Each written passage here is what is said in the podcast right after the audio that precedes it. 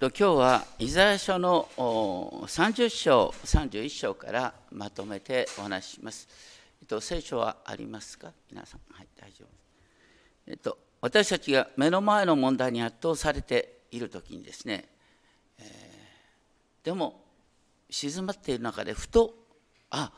こういうことだったんだってですね、えー、解決が見えるっていうことがあるかもしれません。でも問題にわーっとですね直面しすぎてですね、えー、その問題を力ずくで解決しようとするとかえってこじれてしまうということがあります。先ほどの平安の祈りの中にね一日一日を生き今この時を楽しみながら困難を平和への道として受け入れさせてくださいっていう祈りがあります。困難の背後にまたそのただ中に神様がおられます。すべては神との交わりを豊かにする契機になるということを覚えたいと思います。主の前に静まる中に生まれる力ということを覚えたいと思いますが、イザヤ書をずっと読んできましたが、ちょっと振り返ってですね、イザヤ書の28章の16節を見るとですね、見よ私はシオンに一つの石を礎として据える。これはあの新約聖書によく引用される言葉ですね。この方に信頼する者は慌てることがない。新約ではこれはイエス様のことを指しますが、この旧約の文脈では、エルサレムを守る鍵は人間的な解決策ではなく、主の変わることのない約束であるという話になります。さらに29章の29章15節を見ると、災いだ主に自分の計りごとを深く隠す者たち。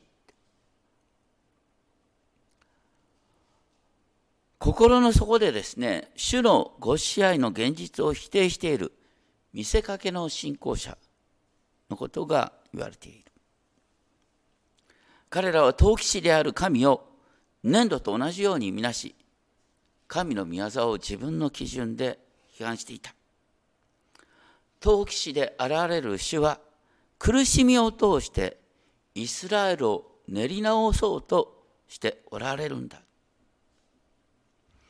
そういう中で30章1節災いだかたくなな子らこれは当時のエルサレムの指導者たちは、ね、計りごとを巡り出している。思い巡らしながら、私によらず、神に信頼することをせず、同盟を結ぶが私の霊によらず、罪に罪を増し加えるばかりだ。私たちが何らかの計りごと、計画を練ることは大切なこと。信頼してる人と同盟を結ぶこともいいんですが、ここでは神様に祈るっていうことを忘れて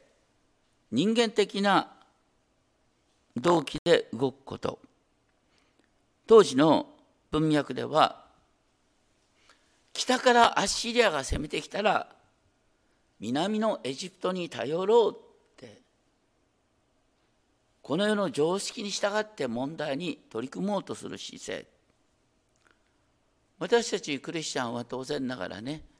この世の常識に反しすぎてはいけないんですがでもねクリスチャンであるってはどういうことでしょうか。単純にそれは私たちの救い主イエス様の皆によってイエスの父なる神にお祈りするってことです。罪とは何か祈らないことです。本当に分かってるか罪とは祈らなくなることなんです。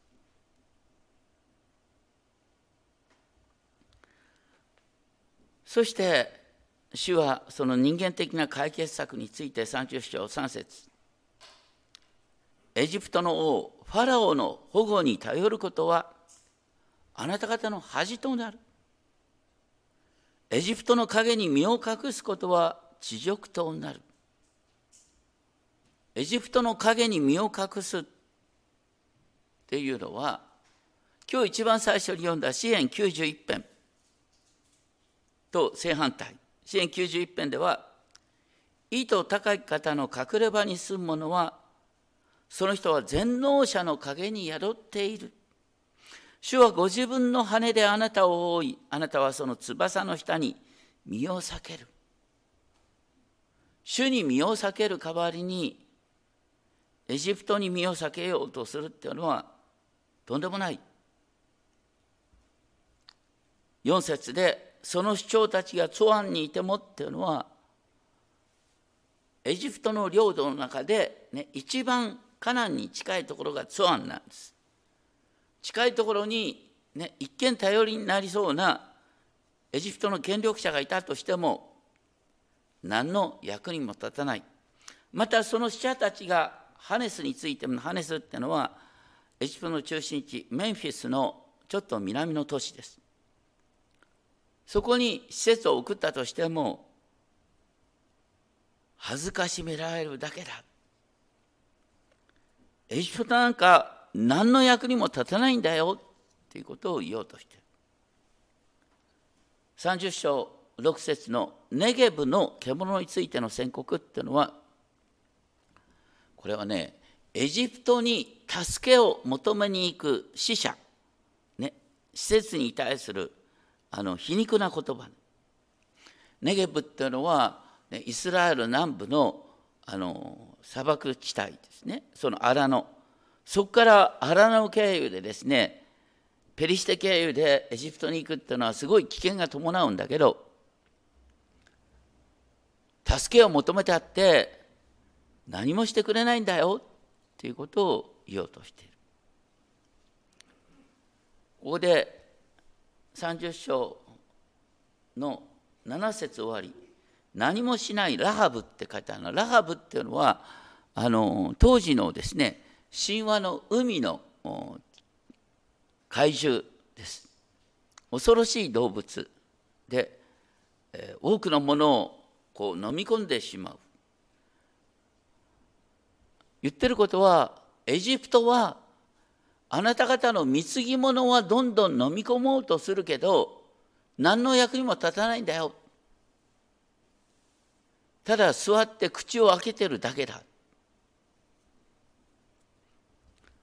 そして30章8節今言って、これを彼の前で板に書き書物にこれを記し、後の日のための永遠の証とせよ。まさに今言ったことをきちんとみんなに分かるように知らせなさいと言っている。9節で反逆の民、嘘つきの子ら、主の教えを聞こうとしない子ら。主の教えっていうのは、ヘブル語ではトーラー。トーラーっていうのは、あの、ギリシャ語ではノモスって訳されたんですね。ノモスってなんか法律、英語で言うとロー。というふうに訳されるんですがでもねトーラーをなんか立法って訳した時点でもうちょっとイメージが変わっちゃうんですよ。ね神は私たちに立法を与えてね立法を守れないから地獄脅しするんだみたいな話で守れない戒めみたいな感じです全然違うんです。もともとの教え、トーラーは恵みの教え、愛の教えなんです。それを聞こうとしないっていうことがとんでもないことなんだ。そして、エルサレムの指導者は人々が神のビジョンとか神の御言葉を聞くことを邪魔しようとしてるっていうのを30章10節11節で言ってる。預言者って書いてある言葉は見るもの神のビジョンを見ることができるものに見るなというまた幻を見ることができるものに幻を見るなと言って私たちの間から死を消せっていうことを実は指導者は言ってる。そして30章12節になって30章12節それゆえイスラエルの聖なる方はこう言われると言ってあなた方は私の言うことを退けて私の言うことっていう言葉は原文ではですねあなた方はこの言葉を退けた。この言葉とは何かっていうと神の見教えトーラーを捨てた。そして自分勝手な人間的な解決に図ろうとしている。それはどういうことになるかという13節14節ね。当時のエルサレムはまだ城壁があったその城壁にですね裂け目を作ることなんだよ今回もうトルコの大地震で本当にこうこう十十数階建ての建物がガラッと崩れてどう考えてもあれは不法建築じゃないかなって思えるようなことがありますよね。要するに裂け目が入ってガタッと崩れるっていうことが起きるんだよ。それから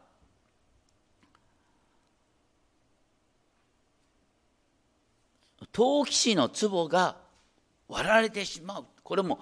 壺が割れたらもう終わりです。そういうことになっちゃうんだよ。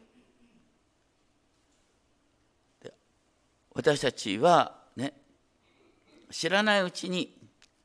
自分にとって心地いい言葉ばかりを聞こうとする。でも本当に大切なのは何かっていうと主に立ち返ることだっていうんで30章15節。なぜならイスラエルの聖なる方主ヤーベはこう言われるとこうねこの神である主っていうのは原文ではですねアドナイ・ヤーベ。アドナイってのは主人なんですね。主人であるヤーベ。はこう言われる。立ち返って落ち着いていればあなた方は救われ。静かにして信頼すればあなた方は力を得る。これはクリスチャン生活の基本。立ち返るっていうことは改心するってことです。でそれは信頼するっていうことでもあります。これ平行法なんですね。立ち返ると信頼するがセットですね。落ち着くっていうことと静かにするってことは同じ言葉なんです。ヘブル語の平行法で、ね、2行で1つの意味を表すってのがありますね。大切なのは主のもとに立ち返って静まり。そして主に信頼することだ。ただそこで 結構誤解される場合があるんですが主の前に静まるプロセスっていうのがあるんです。これもしばしばクリスチャンが間違っちゃうんですが静まるとね自分の心に静まれ静まれ静まれって言ったらダメなのよ。そうじゃなくて静まるためのプロセスは何かっていうと「主よ私の心は騒いでます」私はあの人の顔を見たくもありません。ごめんなさい。そんなことひょっとしたらあるかもしれません。ね。本当にこの問題どうしていいか分かんないんです。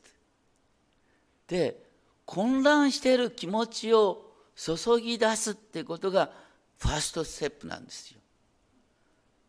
混乱している心気持ちを注ぎ出した結果として主の前にあなたがどうにかしてくださるんだっていうことを信頼して待つってことですね。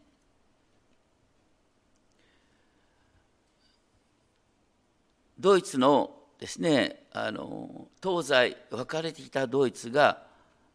ヘルモヘルムット・コール首相の下で一つになってその後後継者として立たれたアンゲラ・メルケルさんっていう首相は16年間ドイツの政治を導きました。あれ本当に実は難しい時期だった、ね、しかも難民問題が起きたりなんかした。大変な時期ですね。彼女は牧師の娘だった。ね、で彼女のデスクにはあ一つの言葉が書いてあった。それはね、あの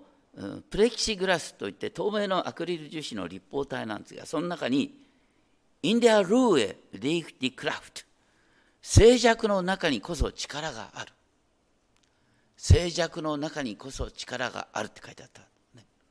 もう静寂の中にこそ力があるってのはここに書いてあるね。信頼することがあなた方の力となる。ね。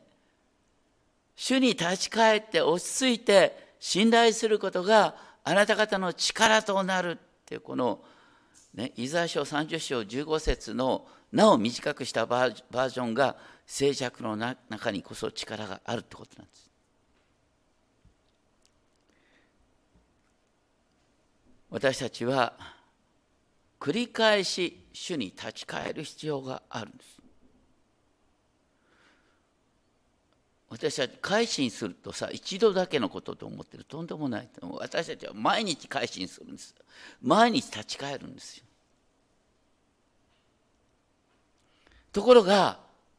当時のエルサレムの民はこれを望まなかった。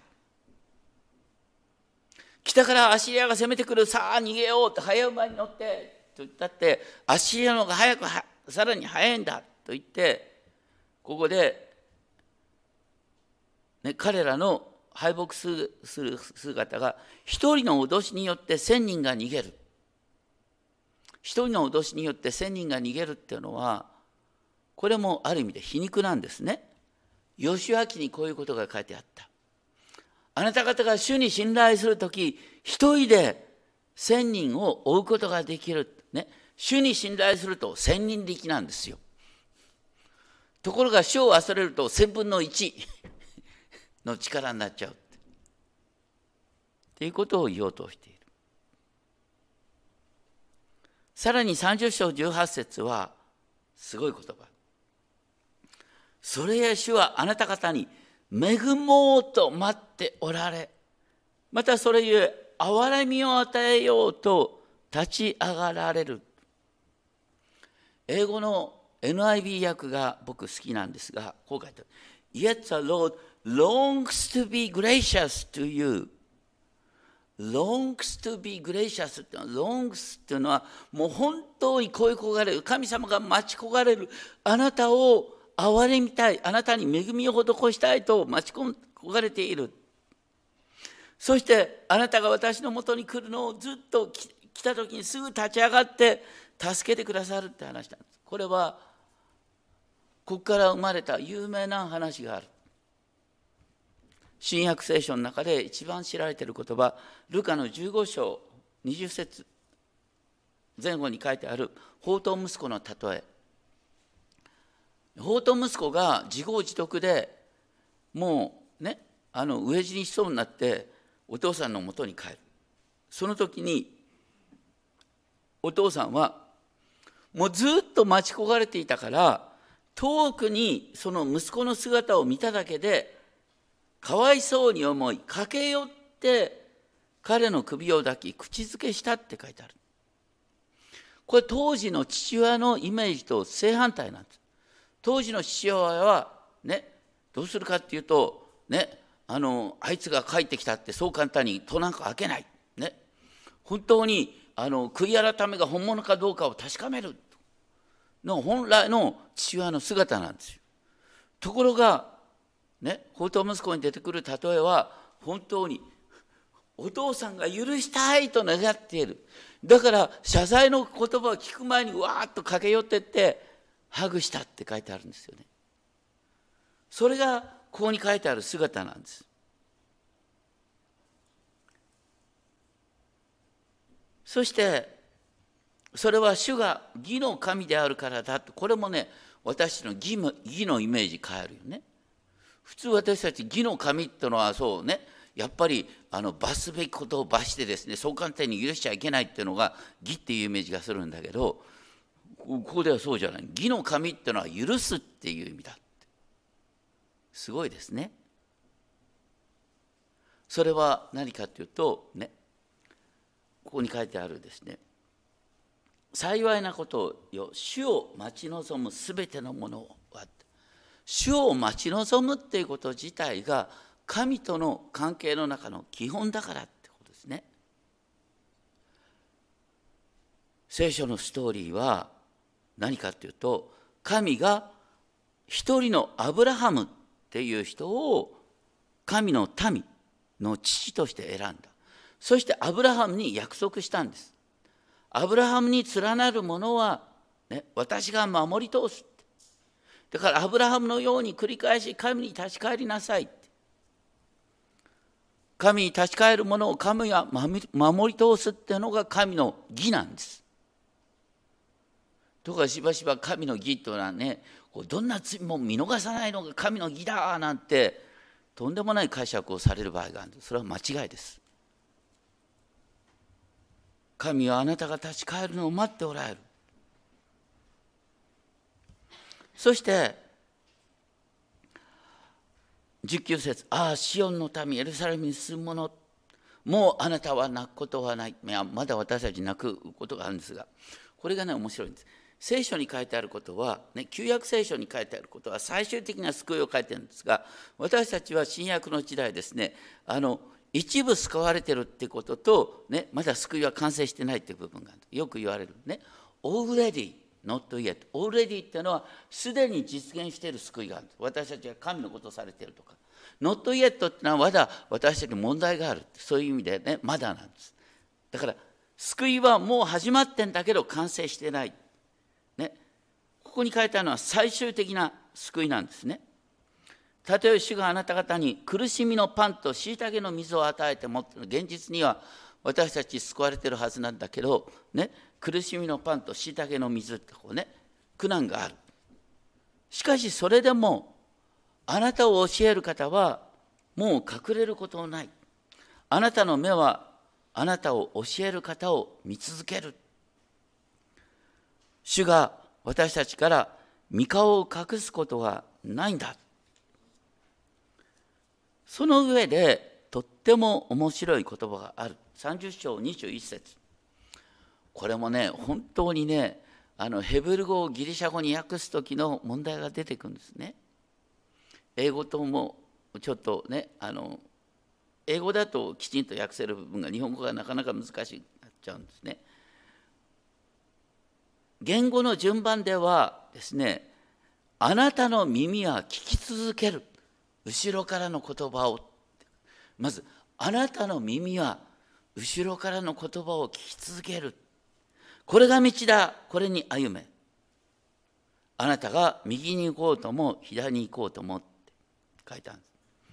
もっと分かりやすく言うとですね私たちはね大抵ねなんか進む前から神様は前からねどっちに行けばいいよって指示してくれるのを期待するよね。そうじゃないのここに書いてある後ろから聞くんですよ。ということはあなたは目の前で迷いながらどっちにするか自分で決断しなきゃいけないんです。僕ねあのクリスチャンになりたてでそして就職を決めた時にね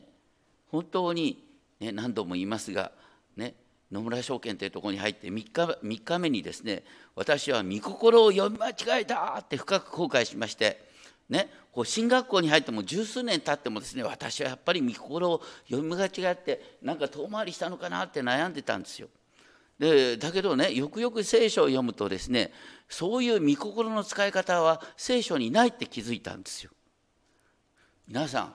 ね、聖書のどこにあなたがですねあのまる銀行じゃなくてバツバツ銀行に勤めなさいなんて書いてあるかってね聖書のどこにあなたが誰と結婚しろなんて書いてあるかと書いてないよ書いてあることは結婚した人と、ね、誠実な関係を保ちなさいってことと、ね、置かれている職場で主に使えるように使いなさいっていうことが書いてあるけどさどっちにしようかってそれはお前が決めろって話だ。ね本当に分かったのはどういうことかっていうと私は御心に従って選んでたんですよ。祈りながら決めたんだもん。祈りながら決めたんそれでいいんですよ。ね、だって祈りながら決めた時に決めた後後ろからこれが道だこれに歩め。右に行こうとも左に行こうとも。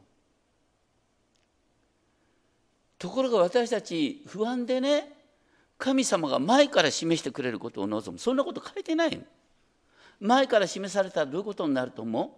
責任能力を否定することになるんです。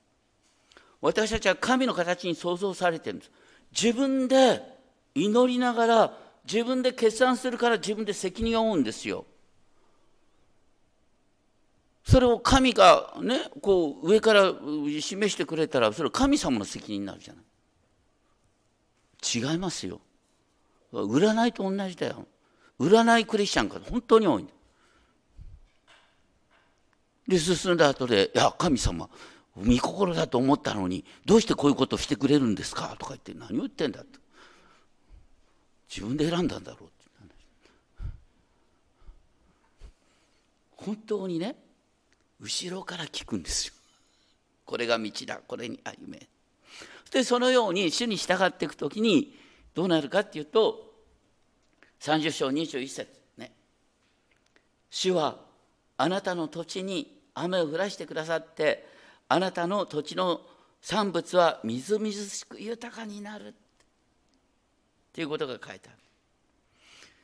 でさらにね26節はなかなか訳しにくいんだけどこれってるのはねあの私たち太陽の光7倍になるって言ったらさ現地で太陽の光7倍になったら灼熱地獄だろうって感じがするでしょ？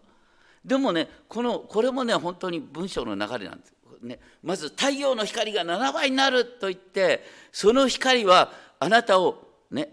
えーと、灼熱地獄に追いやる光ではなくあなたを癒す光だって書いてあるんです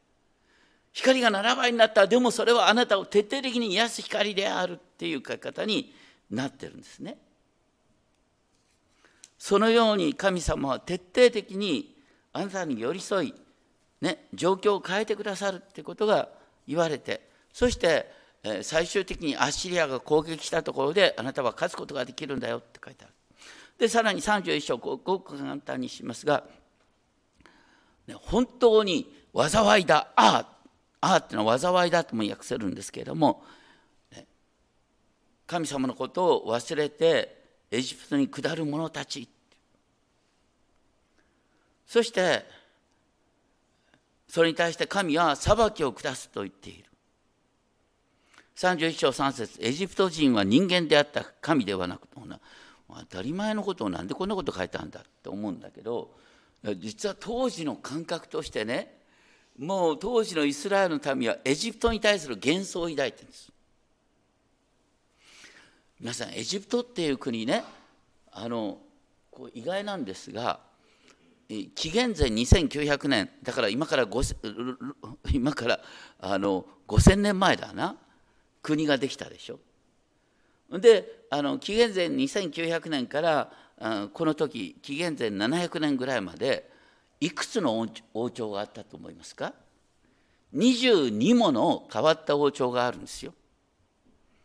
だけど日本の天皇家だとまあ嘘か本当か知らないけど一応万世一系って話になってるよね。そんなことないんだよ。エジプトはあの王家が代々変わっていくんですよ。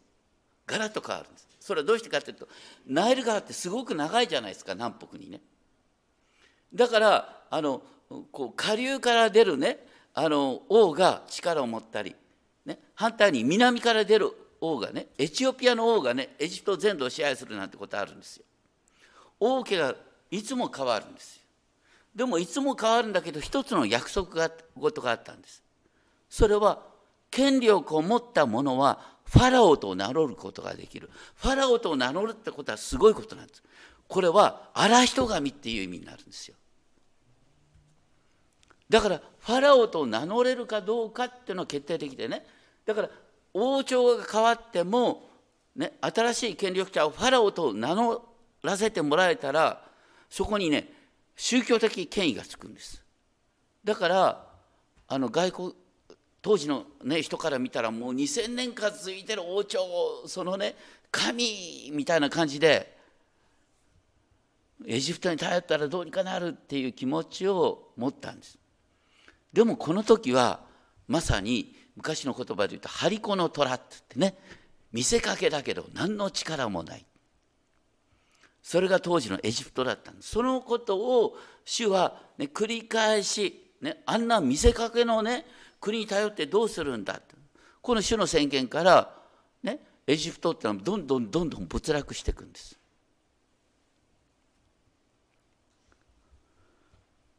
で言ってることはですねもう結論にいきますが6節帰れイスラエルの子らよ。あなた方が反抗を強めているその方のもとにね。もう反抗するのやめて主のもとに帰りなさい。っていうことですね。今日の箇所ね決しいろいろと書いてあるけど基本的には決して難しいことはないですね。神様は私たちを助けて助けたいと願っている。そこで求められている対応は何よりも、神様ごめんなさい。また神様私はどうしていいか分かりません。神様私を助けてくださいってへりくだってすがることなんです。信仰の基本はへりくだってすがることなんです。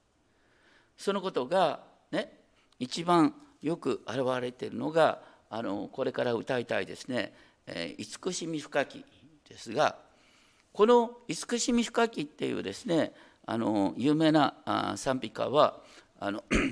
アイルランド出身のジョセフ・スクライブンっていう人が書いた賛美歌ね。彼はねアイルランドでね、うん、結婚直前に、えー、婚約者が溺れ死んじゃった。で失意の中で彼は新しい道を求めてアメリカに渡った。アメリカでいろいろといい働きをするんだけど婚約したらまた婚約者が死んじゃったんですよ。でその話を聞いてねアイルランドのね、母国のお母さんが本当に悲しんでなんでジョセフってこう次から次とひどい目に遭うんだろうってね息子の悲しみを自分の悲しみとしてですね打ちひしがれていた。それに対して息子がですねお母さんのために書いたのがこの賛美歌なんです。お母さん大丈夫だよ、ね、僕は、ね、主に信頼して、ね、これから道が開かれると思ってるからとこうねあの母親は息子のために嘆き息子はその嘆く母親のためにですね歌を送った。そこから出てくるの「What a friend we have in Jesus」なんですね。なかなか訳しきれない。で今日は今日は英語で歌う、ね、で英語の歌詞を説明します。What, What a friend we have in Jesus 何という友を私たちはイエスにあって持っていることか。お All our sins and grief to bear 主はすべての私たちの罪と悲しみを担ってくださる。What a privilege to carry! 何という特権でしょう。携えていけるとは、祈りを携えていけるとは、everything to God in prayer すべてのことを神のもとに祈りによって。Oh, what peace we often forfeit! 何という平安を私たちはしばしば喪失してしまうことか。フォーフェイトっていう言葉はあんまり普段使わない英語ですね。でも本当に失うをより、ね、古典的な言葉にした。で、Oh, what needless pain we bear. なんという不必要な痛みを負ってしまうことだろう。All because we do not carry everything to God in prayer. それはすべて私たちが自分の悩みを主のもとに携えていかないからだ。だからね、私たち悩み深くなるのは本当に正直に自分の気持ちを打ち明けないからなんだよ正直に打ち明けようよっていう訴えが一番の歌詞なんです2番目の歌詞は Have we trials and temptations? 私たちは試練や誘惑にあっているだろうか Is there trouble anywhere? いつも問題があるだろうかでも We should never be discouraged 私たちは決して失望させられる必要はない。Take it to the Lord in prayer. すべてを祈りにおいて主のもとに携えていけばいいんだ。Can we find a friend so faithful? 私たちはこれほどに真実な富を見出すことが、友を見出すことができるだろうか ?Who will all our sorrows share? ね、誰に私たちはすべての悲しみを分かち合えるだろうか ?Jesus knows our every weakness. イエス様は私たちのすべての弱さを知っていてくださる。だから、Take it to the Lord in prayer。祈りのうちにすべてを主のもとに支えていきましょう。これをね、1番の英語を2回歌って、英語1番を2回歌って、2番目は1回歌って、で最後にですね日本語のですね2番の歌詞を歌っていきたいと思います。ではお願いします。